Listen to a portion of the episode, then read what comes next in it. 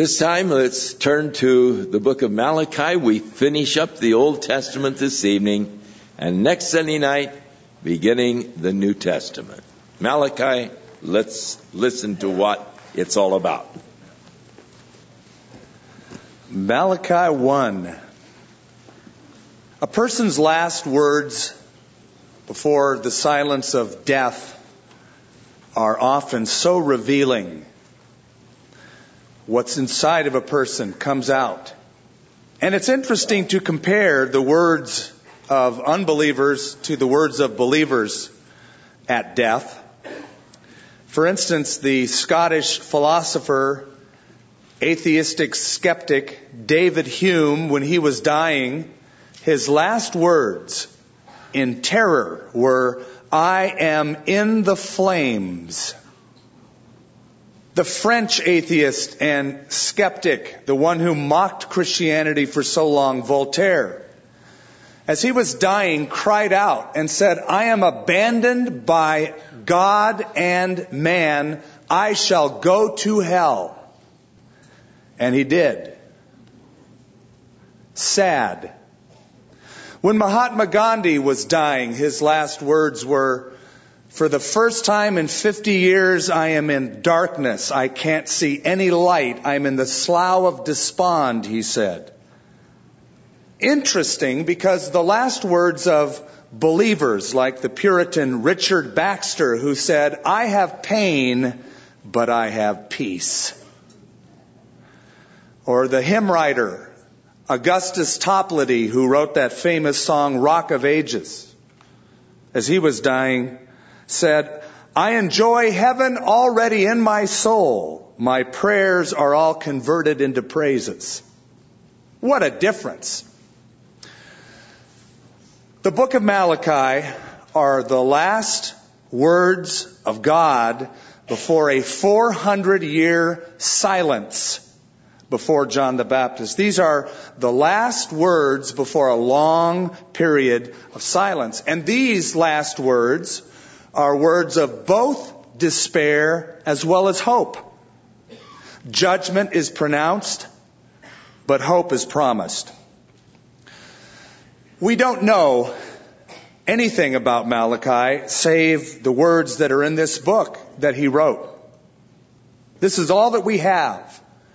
And there's no description of Malachi given. In fact, the name Malachi appears nowhere else in the Old Testament.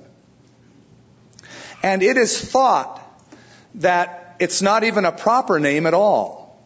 There are some who believe it's simply a title rather than the name of a person. Because the Hebrew word Malachi means my messenger. And the Septuagint translation of the Old Testament uses the term angelos or messenger, angel. And so some people think that somebody else wrote it and he identified himself as the messenger of the Lord. That's the Jewish tradition at least. They say that Ezra wrote this book and called himself Malachi or God's messenger. I don't think there's a reason to think that necessarily. It says these are the words of the Lord that came to Malachi. And it's, I think, safe and okay to see him as the last prophet that preached to that restored Jewish nation that has now returned to their land and the temple is rebuilt. Malachi comes about a century after the prophets Haggai and Zechariah. So here's the deal. They were back in the land. The temple was there. Nehemiah was the governor of the land and they had settled into a good spot. Outwardly, things were on the, on the way up again. It was a good time. There was the temple. The ritual of sacrifice was coming into play once again. But spiritually, they had already begun to depart from a real heartfelt, authentic worship of the Lord. They were in danger of going back to the very same practice as before the exile that the prophets of long ago had put their finger on. The spiritual flame was already waning. And that fire on the altar of their hearts was already beginning to burn out. What's worse is they don't know it. That was the worst of all. They were straying away from God. Their hearts were not walking with the Lord and they were completely blinded to it. They were in denial. In fact, as the prophet Malachi begins his words, they argue with the Lord. What do you mean that's the case? How do you figure that? And you'll notice this throughout the book. That it's written in a very different form. It's not like Haggai or Zechariah or any of the prophets. It's written in a dialectic form. That is, uh, it's like a, a, a dialogue, a contention going back and forth between two parties. And so you find a format throughout this book that there's an assertion followed by an objection followed by a reaction. God makes an assertion through the prophet, followed by their objection. What do you mean? We don't agree. Followed by God's reaction to that. And so thus it is throughout the entire book. The burden, verse 1, of the word of the Lord to Israel by Malachi, I have loved you, says the Lord. Yet you say, in what way have you loved us? Was not Esau Jacob's brother, says the Lord? Yet I have, yet Jacob I have loved. Now I love the fact that in these last words of God in the Old Testament to his people, that among those words are the words, I love you. They had forgotten that God loved them. They are disputing here that God loved them. God says, I've loved you. They go, prove it. You know, there's so many people that are unaware that God loves them. That simple truth that we take for granted. Jesus loves me. This I know. For the Bible tells me so. So profound. And yet, to understand that love is missed by so many. This last week, I had the privilege of being in the Philippines with Franklin Graham. He had a crusade there. And every night, as a crusade goes, he called people to faith, and the Lord really poured out his Spirit. The total of four nights and five events, 34,000 people gave their lives to Jesus Christ. Fabulous. Now, what struck me is as they were coming forward, and they had all sorts of reactions, as often is the case at a crusade, so many with tears in their eyes. When, when Franklin told them, God loves you, which his father always did at every crusade. If you've ever heard a Billy Graham crusade, he'll always say, God loves you. and he keeps reiterating that. But the look in these people's faces when they heard that, it was almost like, no, really? God loves me? It was such a revolutionary truth. Now here, the people of Israel are saying, how have you loved us? Prove that you've loved us. So, God goes back to their origin. When God first chose Abraham, Isaac, and then Jacob, who became Israel. Going back to their roots, going back to their origins.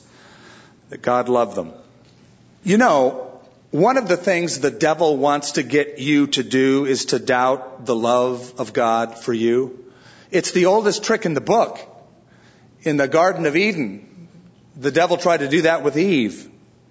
When Eve said, the Lord said we can have any fruit of the trees of these gardens except for this one.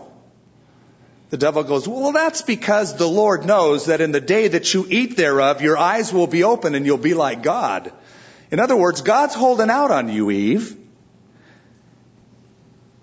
and caused Eve to try to doubt the love of God for her. If God really loved you, then he would allow you to do this. And how many times does the enemy come and whisper those thoughts as you look at your condition, as you look at your own position, and the, Satan goes, boy, you're in a tough situation. I don't think God loves you. And then we start agreeing with the devil. That's the worst part. You're right. Amen, devil. That's right. Oh, God forbid. So in verse 2, was not Esau Jacob's brother, says the Lord, yet Jacob I have loved, but Esau I have hated, and laid waste his mountain and his heritage for the jackals of the wilderness. So they question God's love. God then brings them back to the origins of the nation when God made a choice to take Jacob and create a nation out of him. Now you know the story. Esau was the firstborn of Isaac. Jacob was the twin but came out second. It was according to Jewish law that the firstborn received the blessing. But you also know that Esau wasn't interested in spiritual things and Jacob connived and stole his blessing, but the order was reversed. It wasn't the firstborn, but the secondborn who received the blessing. So God is saying, look, you're questioning my love. I loved you from the very beginning when I made a choice with Jacob, your forefather, whom I renamed Israel. Now people have trouble with this verse where it says, I've loved Jacob, but Esau I have hated. In fact, a young man, a student came up to Dr. Griffith Thomas and said, I have a problem with this verse. My problem is it says that God hated Esau. And Griffith Thomas said, you know, I have a problem with this verse too, but my problem is it says that God loved Jacob. That's my problem.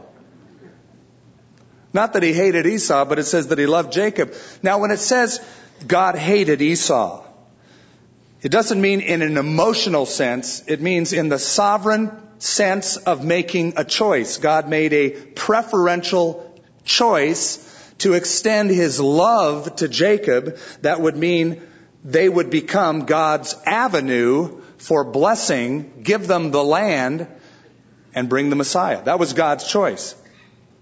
But God also promised to bless Esau and his descendants. In a comparative sense, you might say it looks like God would hate one and love the other, but that's not in an emotional sense. It's similar to what Jesus told us. He said, whoever won't come after me and hate his father, mother, brother, sisters, wives, children, and even his own life for my sake isn't worthy of the kingdom. It's not that you're to actually go up to your wife and kids and go, I hate your guts, because God told me I have to do it in the Bible.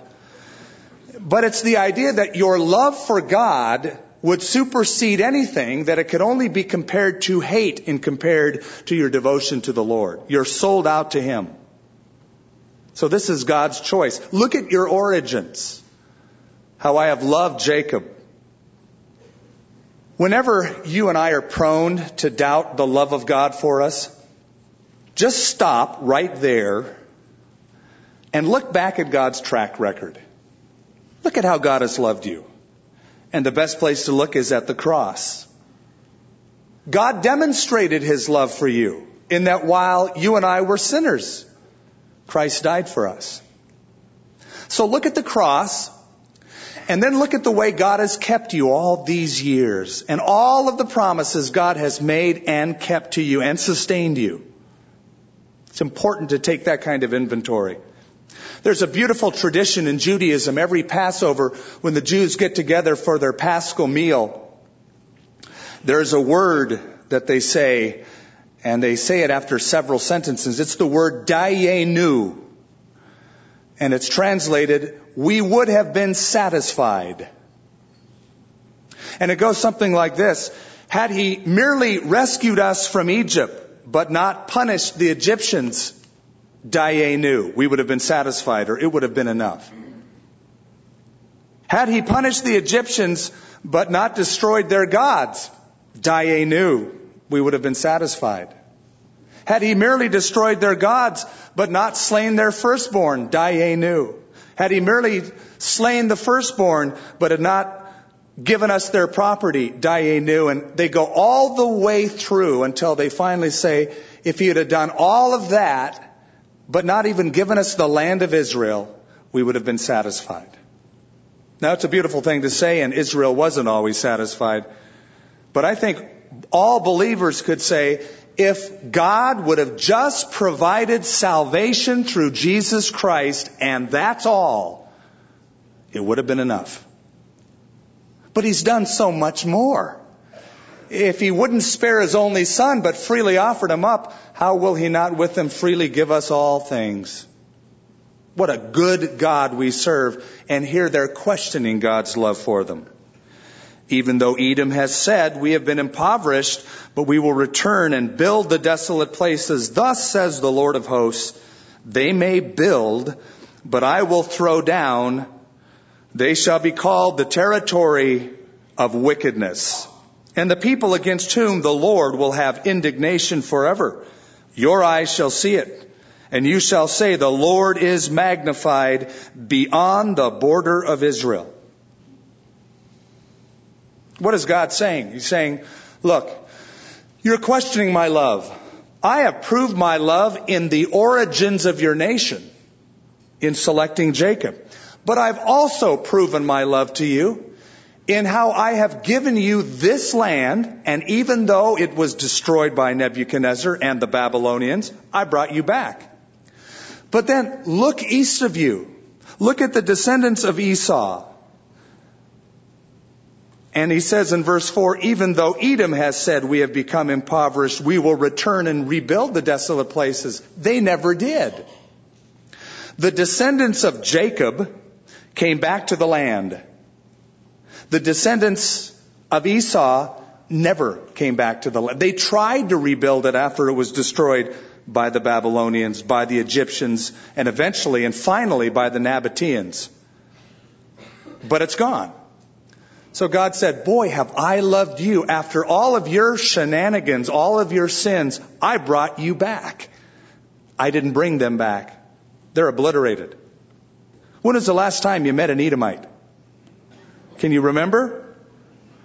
But when was the last time you met an Israeli? Have you ever met one? That's God's promise to that nation. He brought them back. Showed his love. Now God turns in verse 6 to the priests the spiritual leaders of that land. A son, he says, dishonors his father, and a servant his master. If I, then, am the father, where is my honor? And if I am a master, where is my reverence? Says the Lord of hosts to you priests who despise my name. Remember in the New Testament, Jesus said something similar to this. He said, Why do you call me Lord, but you don't do the things that I say? It's awfully nice to hear that. Lord, Lord. Sounds so good. You call me that. But you don't treat me like the Lord. You don't do what I say. We sometimes have a problem a disconnect between, let's call it our formal theology and our practical theology. We don't always really believe what we say we believe. It's so easy to say, Jesus is Lord. But by the way some people who say that live, you must concur, no, no, no, Jesus isn't Lord, they're the Lord. Or Jesus as, is Lord until it's inconvenient for them. Because if Jesus is Lord, why are you sleeping around and being immoral? If Jesus is Lord, why are you divorcing your wife? If Jesus is Lord, why are you out still doing drugs? I mean, where does the Lord bit kick in?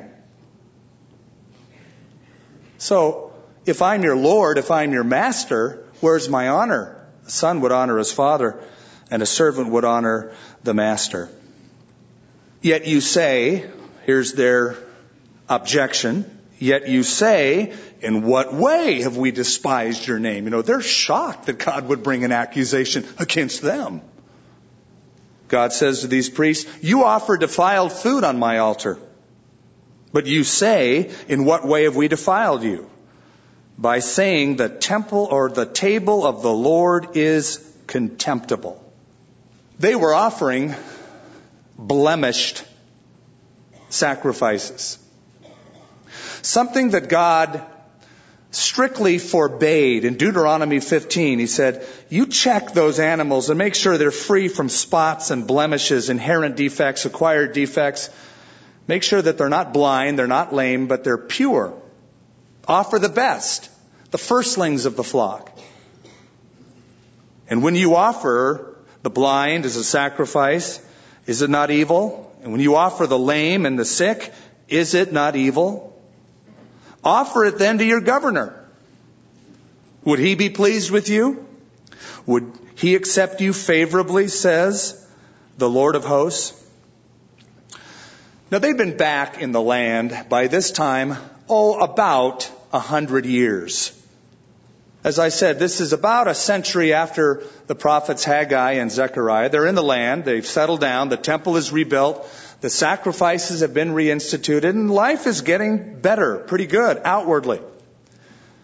But they're not really walking with the Lord in the same kind of dependence and authenticity and sincerity as when they first came back. They were waning already. So much so that they've just gotten real loose about their worship. Instead of giving the best to the Lord, it was well, let's give the, the cast offs to the Lord. Here's a sick lamb. Let's offer that. I don't need that any longer. Now that attitude is unfortunately still with us. Hey honey, you know that old beat up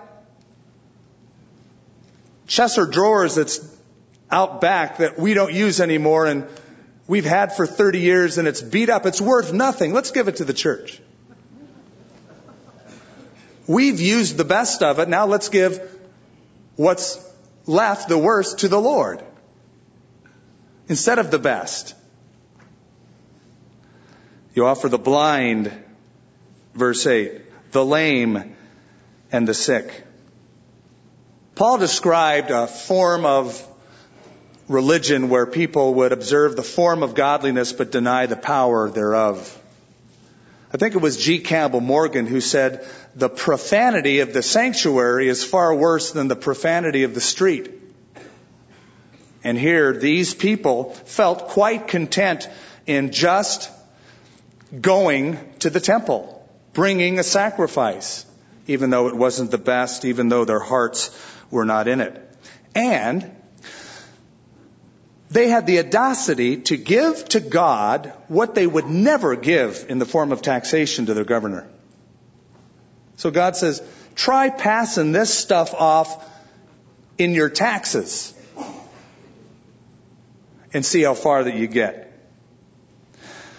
Now, what a difference in the way God gives. Whenever God gives, it's always His best.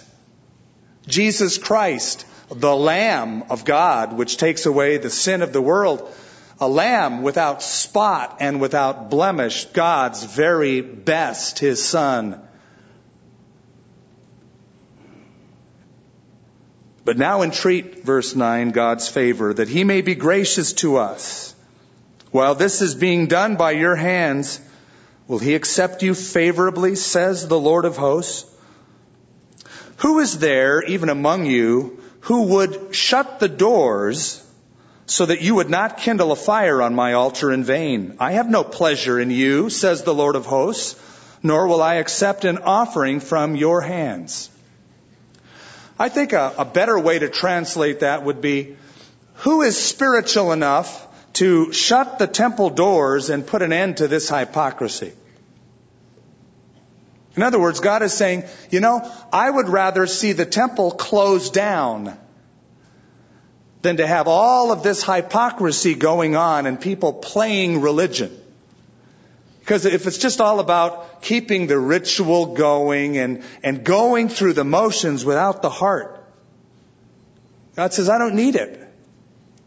Now that's not a new message, Isaiah chapter 1. To what purpose is the multitude of your sacrifices to me, says the Lord? I've had enough of burnt offerings, enough of this ritual. Come now, let us reason together, the Lord said. God is after the heart, true repentance. Back in um, their history, back in 1 Samuel chapter 2, There were the sons of Eli, the priests, like the priests of this day who were also very corrupt. And it says, Now the sons of Eli were corrupt. They did not know the Lord. Imagine somebody in the ministry who doesn't know the Lord. It's hard for us to fathom. But I remember one Christmas day about 15 years ago. It was a Sunday like this last Christmas was on a Sunday. And the church in Albuquerque was packed and I, I gave an invitation for people to come forward and make a commitment to Christ. And a man came forward, an older gentleman with tears in his eyes, and afterwards he confessed, I have been in the ministry all my life.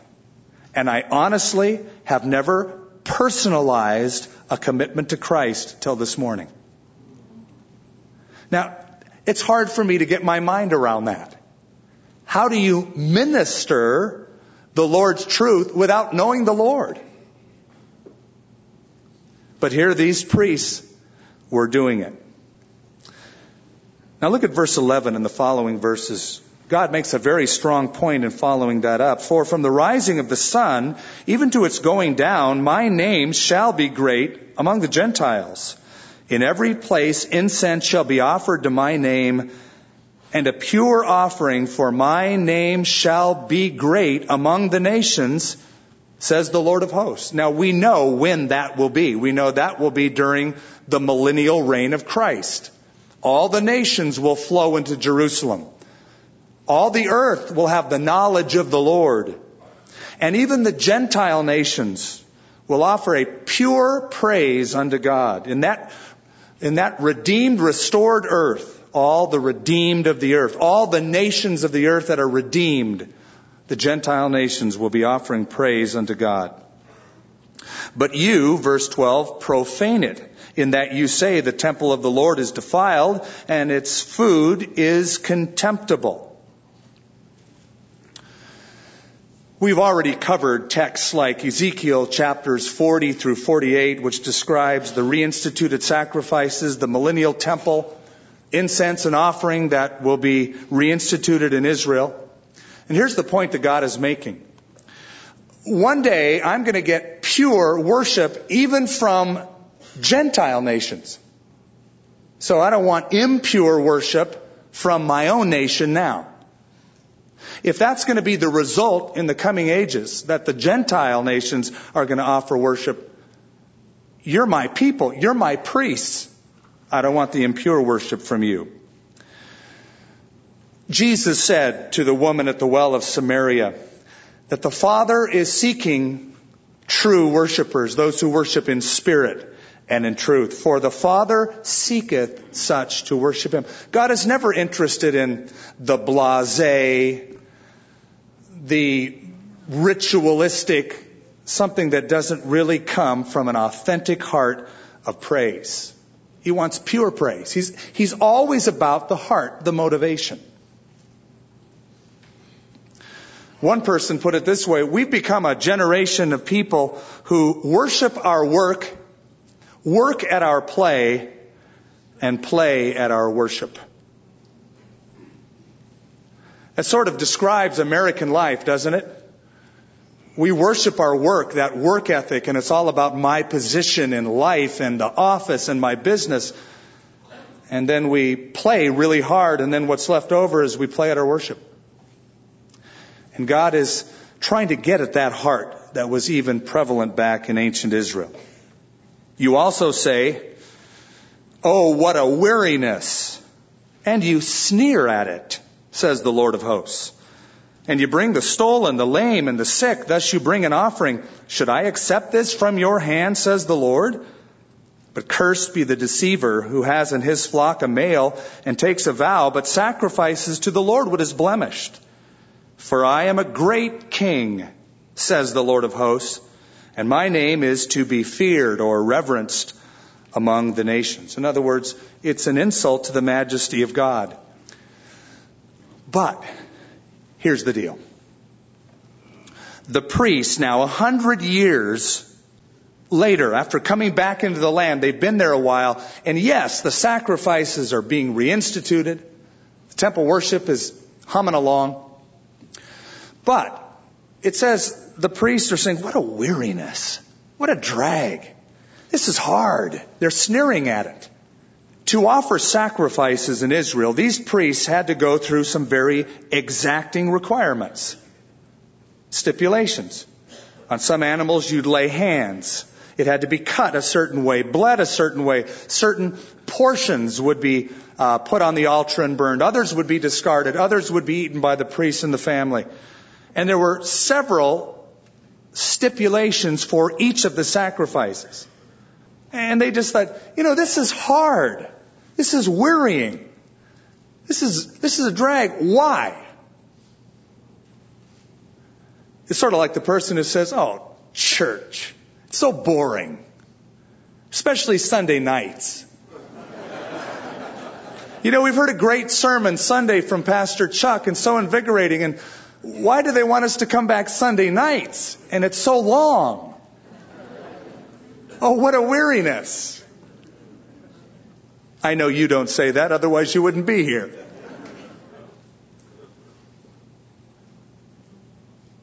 Dwight Moody, who was an evangelist in Chicago, was a guy who kept a, a, very rigorous schedule in preaching. And his family saw that he preached so much and he was getting just worn down, wearied by it. They tried to tell him to, you know, not do so much because he would preach. He'd come home uh, after Sunday and get ready for Sunday night, and and he just looked so tired. But Moody would always say, "Though I get weary in the work, I am never weary of the work." It's always a joy to serve the Lord. Oh, I might get tired doing it, but hey, what a great way to get tired. Never weary of it. They were saying, what a weariness. We don't want to do this anymore. In Malachi 2, it continues the theme, a rebuke to the priests. These guys who are supposed to be a blessing to the nation and give out God's word and be an example of God's truth. And now, O priests, this commandment is for you. If you will not hear, if you will not take it to heart to give glory to my name, says the Lord of hosts, I will send a curse upon you and I will curse your blessings. Yes, I've cursed them already because you do not take it to heart. You may want to write down in the margin of your Bible Deuteronomy 27 and 28 and go read that later. And you'll find all of those blessings and cursings promised. And there is a theme that's shown here, but it's a fundamental Old Testament theme. And that is that God blesses obedience and God curses disobedience. Now, when you get to the New Testament, you notice a change. Not that God changes at all, but simply under the covenant of grace. Whereas in the Old Testament, God curses disobedience and the undeserving and blesses the obedient. In the New Testament, God will sometimes pour out His greatest blessings on those who deserve it the very least. And you understand the difference. The law came by Moses, but grace and truth came by Jesus Christ. And you see what a difference in the New Testament. That when sin reaches its high water mark, there's even more grace to overflow it. Mercy and grace poured out and extended, and the new covenant so superior to the old covenant. Behold, I will rebuke your descendants and spread refuse on your faces. Now notice this the refuse of your solemn feasts, and one will take you away with it. In other words, obey or else. And the or else is the implication that the priesthood and the sacrificial system will end. Now, it's interesting, if you look at this prophetically, you come to 70 AD. When in 70 AD the Romans surrounded Jerusalem, leveled it to the ground, burned the temple, and from 70 AD onward, there are no sacrifices in Jerusalem. There have not been since that time. The priesthood and the sacrificial system have ended. The system went away with the priesthood. they persisted in that and they rejected their Messiah and Jesus saw that coming. And so if you read this verse prophetically, it's quite interesting. Where he says, and spread refuse on your faces, the refuse of your solemn feasts, and one will take you away with it. And it was all taken away. Then you shall know that I have sent this commandment to you, that my covenant with Levi may continue, says the Lord of hosts. Now the ancestor of the priests, Levi, the original Levites, were godly, and the next several verses will describe them and contrast the ideal priest with the priesthood of that day. My covenant was with him, one of life and peace, and I gave to them to him that he might fear me, so he feared me and was reverent before my name. The law of truth was in his mouth, and injustice was not found on his lips. He walked with me in peace and equity. I love that term, that idea. He walked with me. It, it connotes an intimacy of relationship, a closeness of fellowship. It says, and Enoch walked with God and he was not for God took him. And I love that beautiful scene in the book of Genesis when, and the Lord walked in the cool of the day. Said, Adam, where are you? It was as if there was a time set aside every day when God would show up to take a walk with Adam. But that idea of going through life walking with God, what a descriptive beautiful phrase that is of relationship. But it says, and turned away many from iniquity, for the lips of a priest should keep knowledge. And the people should seek the law from his mouth, for he is the messenger of the Lord of hosts.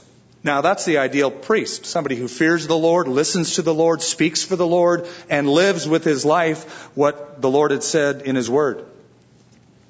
And for a priest who's been given this sacred trust to be a representative of God and give knowledge to the people and be an example, what a wonderful position and what a sacred trust to be one who sneers at it and says, what a drag, what a weariness, this is so hard. That's why anybody in the ministry should see it as nothing but pure privilege to be able to work full time for the Lord. If somebody says, oh, this is hard, what a drag, then don't do it. Better not to do it than to have that attitude. The Lord loves a cheerful giver, and the Lord loves a cheerful liver. I don't mean the liver, I mean one who lives for the Lord joy. Not, oh, what a weariness. And because the, the priest should speak knowledge, the priest or the prophet or in the New Testament sense, the pastor should not only love it, but be prepared to do it. To stand before the people being ready in season and out of season. As Paul said to Timothy, preach the word, be ready in season, out of season. Convince Reprove, encourage with all long suffering and doctrine, for the time will come when men will not endure sound doctrine. I'll never forget a class that was offered here at Calvary Chapel years ago that I attended. It was by one of Pastor Chuck's teachers from uh, his younger schooling days, his college days, Dr. Nat Van Cleave. He taught a class here on the ministry. And it was precious to sit under a man who taught Pastor Chuck. And Dr. Van Cleave said something one night in a class here on campus that I'll never forget. He was talking to young men who wanted to be in the ministry. And he was talking about the need to be prepared in God's Word. Just like this, be ready to speak the knowledge of God. He said, gentlemen, if you speak to a hundred people for one hour and you get up there unprepared, you have wasted a hundred hours of God's time. And I thought, well, I've never heard it put quite that way before, but I never forgot it. So I always wanted to both rejoice in the ability to share the trust of the gospel and do it prepared. But God is saying to these priests who despise it, you don't know the privilege you have. What a joy you should have in this and not sneer at it, but rejoice in it as a messenger of the Lord of hosts. But you have departed from the way. You have caused many to stumble at the law. You have corrupted the covenant of Levi, says the Lord of hosts. Therefore, I also have made you contemptible and base before all the people because you have not kept my ways, but have shown partiality in the law. Have we not all one Father? Has not God created us? Why do we deal treacherously with one another by profaning the covenant of the fathers? Now there's a little bit of a shift here. He's still addressing the priests, but now he's addressing the sins of the priest, and the sin here is in their divorcing their wives and uh, an ungodly union, mixed marriages, which is mentioned, by the way, it's the same setting in the book of Nehemiah. When Nehemiah came back to Jerusalem the second time, he noticed that many of these men had divorced their wives and had married pagan wives. And the prophet addresses this here. Judah has dealt treacherously, and an abomination has been committed in Israel and in Jerusalem. For Judah has profaned, notice this, the Lord's holy institution which he loves. He has married the daughter of a foreign God. Marriage is God's institution. Man did not invent it. God did. The Bible doesn't say, and in the course of time, a bright idea came into man's head, and he thought, what a clever tax break if I claim dependence by getting married. It says, the Lord said, it is not good that man should be alone. I will make a helper that is comparable to him. Now this is foundational, you see.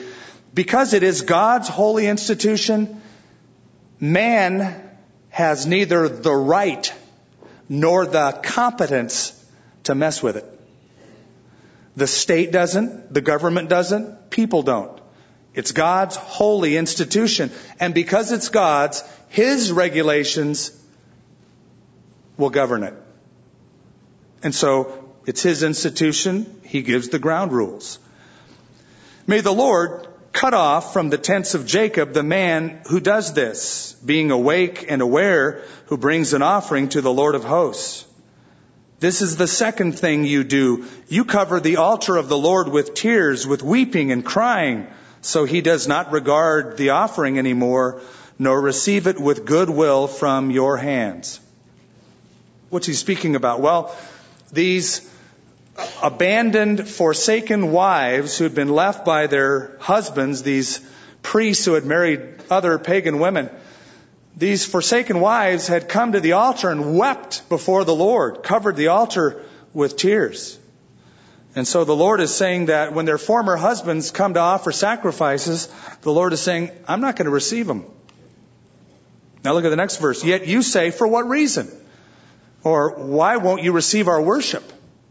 Because the Lord has been witness between you and the wife of your youth with whom you have dealt treacherously. She is your companion. And you could translate that from the Hebrew, she's your friend. I love it when a husband says, meet my best friend, honey. It's his wife. She's your friend. She is your companion and your wife by covenant. Now you remember back in Genesis, we just made mention of it. When the Lord said it's not good that man should be alone, God said, I'm going to make a helper, or King James, a help meet for him, or a helper comparable to him, matching him. Now I know that doesn't sound awfully romantic. Meet my helper. It's like meet my assistant. But it is very romantic. It's the same word God used of himself. He's described as a very present help in time of trouble. And you know, in my life, I've needed all the help I can get. And I'm so thankful that the Lord provided me Lenya to give me lots of help. to balance me out. I love what Matthew Henry used to say. He used to say, woman was not taken from man's head to be above him. She wasn't taken from man's foot to be below him or walked on by him. She was taken from his side to be protected by him, from under his arm to be close to him, from near to his heart to be his companion. The Lord says, I've been a witness. This woman who is to be your companion, you've dealt treacherously with them. Verse 15, but did he not make them one, having a remnant of the Spirit? And why one? He seeks godly offspring. Therefore, take heed to your spirit, and let none deal treacherously with the wife of his youth. When God brought the woman to the man, he said, For this reason a man will leave his father and mother and be joined or cleave unto his wife, and the two shall become one flesh. Now, verse 15 that we just read, where it says, But did he not make them one, having a remnant of the Spirit, and why one? He seeks godly offspring. You could translate it this way. Didn't the Lord make the husband and wife one? Why? That you might bring forth a godly family. In other words, in context, divorce and polygamy are not conducive to nurturing up children in the fear of the Lord. You're ruining the heritage here, the offspring that would be in a home that would be nurtured by the right kind of environment. So God made them one, one flesh, a covenant of one. The two shall become one. And by the way, when it says, leave father and mother, cleave unto his wife, some translations even say glued. That's a good kind of glue. That's super glue, man. You could even translate it welded. I like that better. When a welder takes some metal, and my dad used to be a welder, when he would take different metals and different parts and put them together, the more spots and the more connections he made, it essentially became one unit. Or if you take two pieces of paper and you glue them together and you let it dry, it becomes one unit. You can't separate them without doing damage. They won't be the same. God said, I made them one. That was God's intention from the beginning. For the Lord, the God of Israel, says that he hates divorce, for it covers one's garment with violence, says the Lord of hosts. Therefore, take heed to your spirit that you do not deal treacherously. The language here refers to the old custom of a man spreading his garment over a woman, which was the symbol of I take you to my care and protection. Remember in the book of Ruth when she said, spread your wings over me, and he put his garment and that night covered part of Ruth with it as a symbol of, I'm going to take you to be my wife. But here the picture is a soiled garment, like blood that has been splattered in a violent act. The garment has become defiled. That marriage, that relationship that should be protective has become um, marred and spotted. Now here it says God hates divorce. Be careful here. Let's watch our attitudes. God does hate divorce. It doesn't say God hates divorced people, though. God loves divorced people. And sometimes Christians can treat divorce as if it's the unpardonable sin. You say, but divorce is sin. And that's precisely why it's forgivable. God's all about forgiving sin, isn't he? And restoring broken people. Come now, let us reason together. Though your sins be as scarlet, I'll make them white as snow. He doesn't say, except divorce. God forgives. God restores. God hates the sin of divorce, but God loves divorced people. In fact, a case when a welder takes some metal, and my dad used to be a welder, when he would take different metals and different parts and put them together, the more spots and the more connections he made, it essentially became one unit. Or if you take two pieces of paper and you glue them together and you let it dry, it becomes one unit. You can't separate them without doing damage. They won't be the same. God said, I made them one.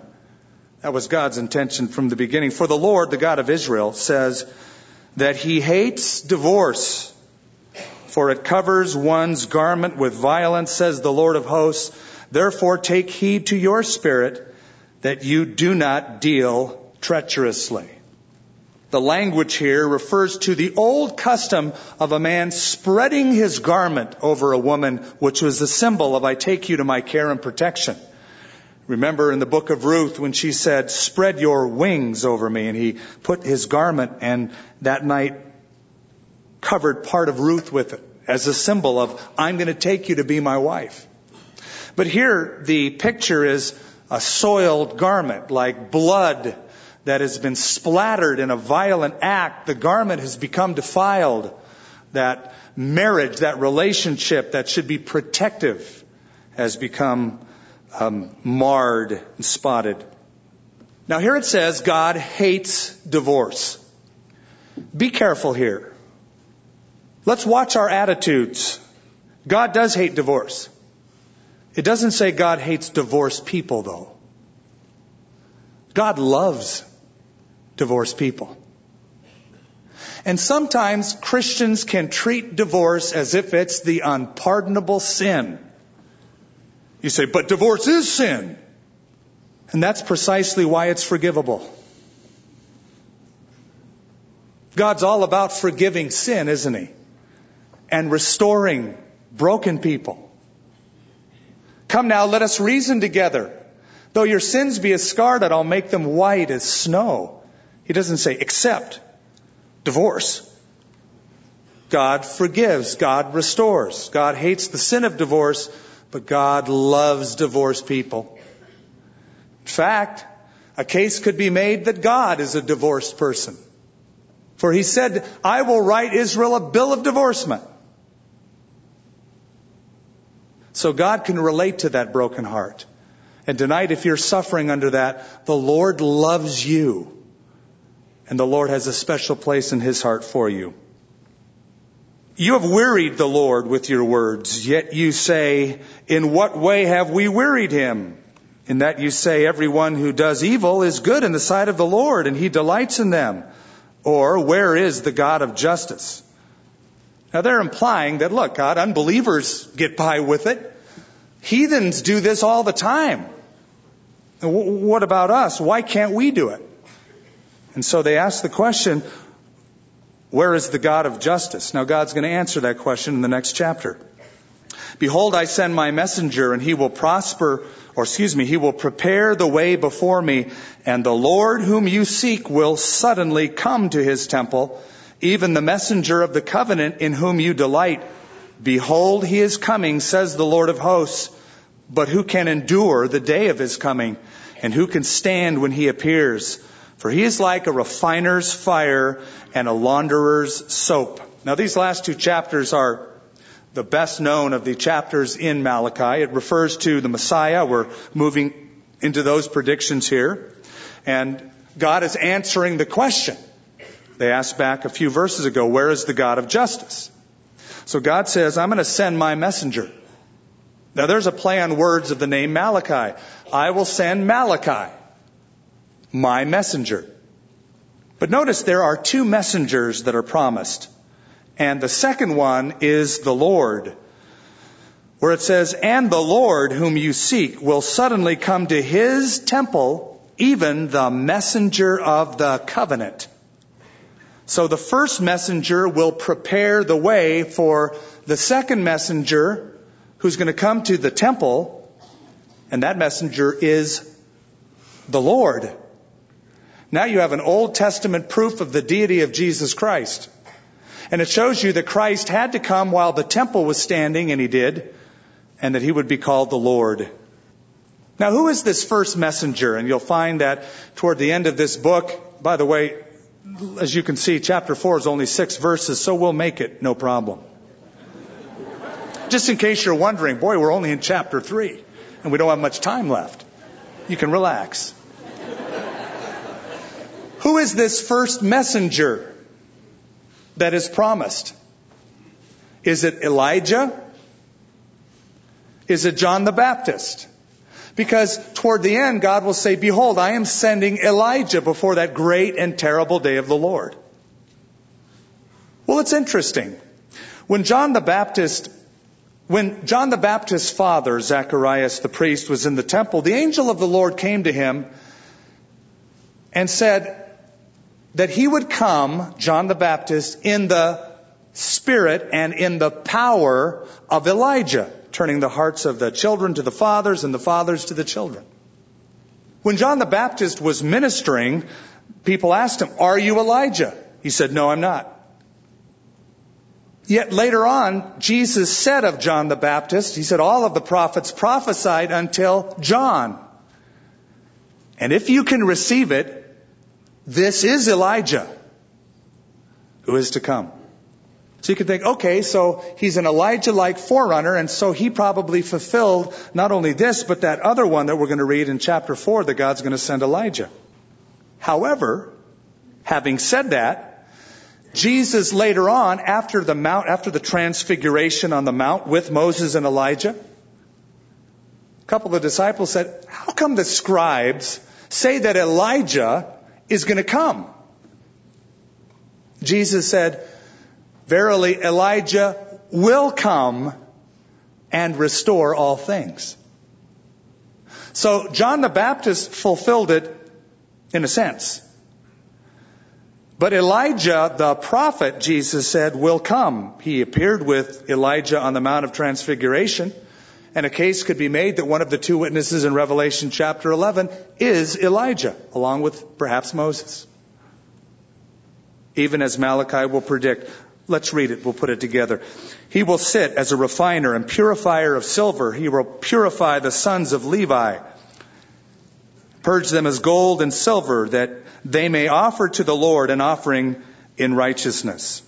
Then the offering of Judah and Jerusalem will be pleasant to the Lord as in the days of old, as in the former years. In the millennial reign, there will be a restored temple and Israel will once again have a sacrificial system.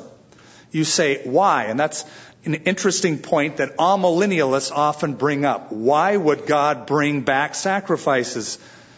Well, just like we celebrate communion and we look back to the cross, Israel has never had their own memorial feast, and in the millennium they will celebrate as a memorial of the finished work of Calvary, the cross, sacrifices that in the Old Testament were predictive of that. And I will come near you for judgment, and I will be swift witness against sorcerers, against adulterers, against perjurers, against those who exploit wage earners and widows and orphans, and against those who turn away an alien. Because they do not fear me, says the Lord of hosts, for I am the Lord, I do not change. Therefore, you are not consumed, O sons of Jacob. Yet from the days of your fathers, you have gone away from my ordinances and have not kept them. Return to me, and I will return to you, says the Lord of hosts. But you said, In what way shall we return? Will a man rob God? Yet you have robbed me. But you say, In what way have we robbed you? In tithes and in offerings. Now they say, oh, how have we robbed you? How is it possible that finite, puny man robbed infinite, sovereign, unlimited God? God says, well, in this case, you've robbed me in tithes and offerings. And here was the condition. Because of the laxity toward worship, because of the formalism, we're bringing in enough support for the priesthood with the tithes. In fact, in the book of Nehemiah, when Nehemiah comes back to Jerusalem the second time, he discovers that one of the enemies of the Jews, named Tobiah, is living in the temple sanctuary in an apartment. They took the treasury where they would normally take the tithes and the offerings, and they had one of the enemies of the Jews living in the treasure house. The enemy had come into the place of worship. So God says, You've robbed me. You are cursed with a curse, for you have robbed me, even this whole nation. Bring all the tithes into the storehouse.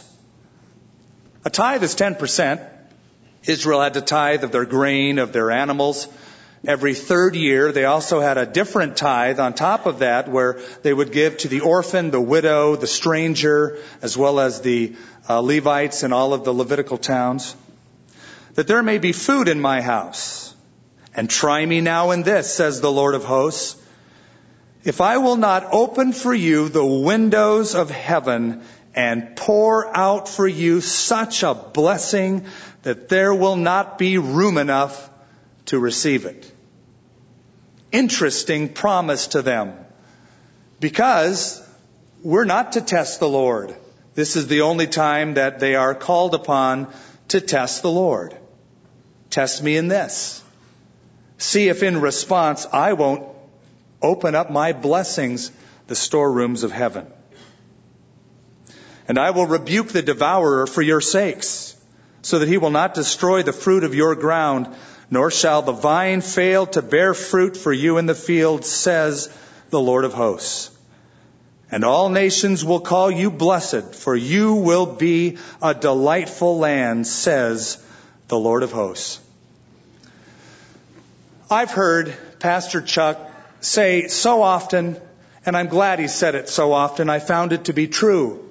It's stuck. You can't ever outgive God. You can't. Give, Jesus said, and it will be given to you, pressed down, shaken together, running over. Paul said to the Corinthians, whoever sows sparingly will reap sparingly. Whoever sows bountifully will reap bountifully. So let every man give as he purposes in his heart, not grudgingly or of necessity. For God loves a cheerful giver, and you know literally it means a hilarious giver. And once again, it's the heart. It's never, I, I could, I could buy a new DVD unit with this money. I don't want to put this in the offering. Oh, there's so many cool things I could do with it. Keep it then. You want to rob yourself of a blessing? But the Lord loves a hilarious giver. Take it, ah, ha, ha, ha, Lord. Yeah, all right. He loves it. Because he loves then to bless. And you see, Israel, they weren't just robbing the Lord, they were robbing themselves because God had closed the spigots of heaven. Famine would eat the land as he promised. The rain wouldn't come. The blessings wouldn't be poured out. They were robbing themselves. But you can't outgive God. Your words have been harsh against me, says the Lord. They've spoken terrible things about the Lord. Yet you say, What have we spoken against you? You have said it is useless to serve God. What profit is it that we have kept his ordinance? and that we have walked as mourners before the Lord of hosts. See, they, they put on this outward display of fasting and mourning and, and they thought that that kind of show was enough. Putting on sackcloth, etc. So now we call the proud blessed. Those who do wickedness are raised up. They even tempt God and go free. Then those who feared the Lord spoke to one another and the Lord listened and heard them. And so a book of remembrance was written before him for those who feared the Lord and who meditate on his name. They shall be mine, says the Lord of hosts. On that day I will make them my jewels. I will spare them as a man spares his own son who serves him. Then you shall again discern between the righteous and the wicked, between the one who serves God and the one who does not serve him. So what a contrast to the half-hearted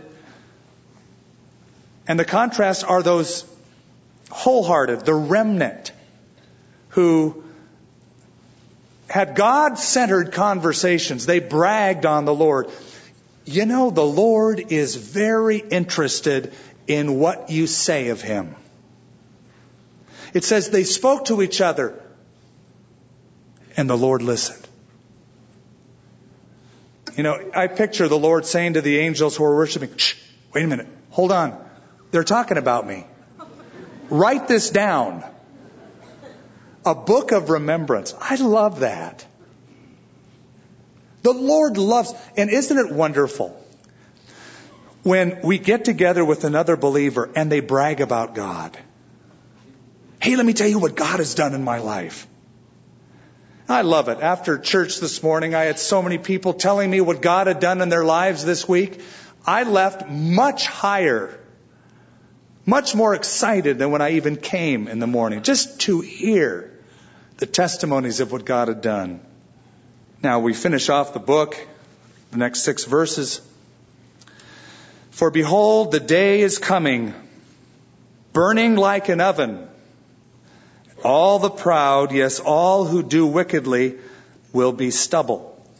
Now, most all of the Hebrew renditions of the Old Testament called the Tanakh, almost all of them, all those manuscripts include chapter 4 as a part of chapter. There's three chapters in the Hebrew Bible of Malachi. Chapter 4 is a very solemn postscript to chapter 3. So the Lord promises, burning like an oven, says the Lord of hosts, they will leave them neither root nor branch. It's speaking of the day. What day? The day of the Lord, the wrath of the Lamb, the tribulation that would come. But to you who fear my name, the Son of righteousness shall arise with healing in his wings, and you shall go out and grow fat like stall fed calves. Doesn't that sound fun? Going out under the blessing of the Lord and getting fat like stall fed calves. Yes. Can't wait for the great supper. Can't wait for the millennium. You don't have to watch the calories. You shall trample the wicked, for they shall be ashes under the soles of your feet on that day that I do this, says the Lord of hosts. Notice the difference. Jesus Christ will either be a blasting or a blessing. He will come and blast with indignation or bless with salvation. He'll come as that blasting wind and fire that burns away the stubble or as the son of righteousness with healing in his wings. Remember, the law of Moses, my servant, which I commanded him in Horeb for all Israel with the statutes and the judgments. Now, notice something in that verse. God says that the law that he gave at Sinai at Mount Horeb was for Israel, not the church. We're not under that law. That covenant that God made, the Sabbath laws, the dietary regulations, was a covenant God made for Israel, and that is explicitly stated in the Bible. So when somebody says, oh no, you gotta worship on Saturday, not Sunday, or we gotta keep the dietary regulations, read the fine print. Read the not so fine print. It's there in black and white throughout. The law came by Moses, but grace and truth, that covenant came through Jesus Christ. Behold, I will send you Elijah the prophet before the coming of the great and dreadful day of the Lord. And once again, Jesus was transfigured with Moses and Elijah on the mount, speaking of the future kingdom. And somebody who is very similar to, resembles Elijah, shows up in Revelation chapter 11. And he will turn the hearts of the fathers to the children and the hearts of the children to their fathers, lest I come and smite or strike the earth with a curse. Notice how the Old Testament ends. Notice the last word, curse. Genesis opens up and introduces the curse that comes upon all of humanity because of the sin of man. The Old Testament closes with Malachi. That curse is still there. By the time you get to the end of the New Testament, the last chapter, chapter 22, verse 3, it says, And there will be no more curse. The Old Testament ends with a curse. The New Testament ends with grace. The last verse of Revelation says, The grace of our Lord Jesus Christ be with you all. Amen. What's the difference? Jesus Christ. What takes the curse away? Jesus Christ. God made him who knew no sin to be sin for us that we might be the righteousness of God in him. He bore it all. So for some, when Jesus returns, he will be a blasting furnace. For us who know Christ. For those of us whose sins have been placed on him, he comes with healing in his wings, blessing. The sun is a blessing. The sun in the sky is, well, it's, it's either a blessing or a blasting. Light, sunlight, is electromagnetic radiation. It exerts measurable force on whatever it strikes. It's traveling fast at 186,000 miles per second, but once you get out in the sun and sunlight hits your face, you feel it, oh. But some of it is very long wavelength radiation. That doesn't do as much blasting as the short wavelength radiation. That can kill you. The Son of God comes with healing, but not everyone will receive him. And for those who refuse him, oh, he's coming. But he comes as in Revelation chapter 19.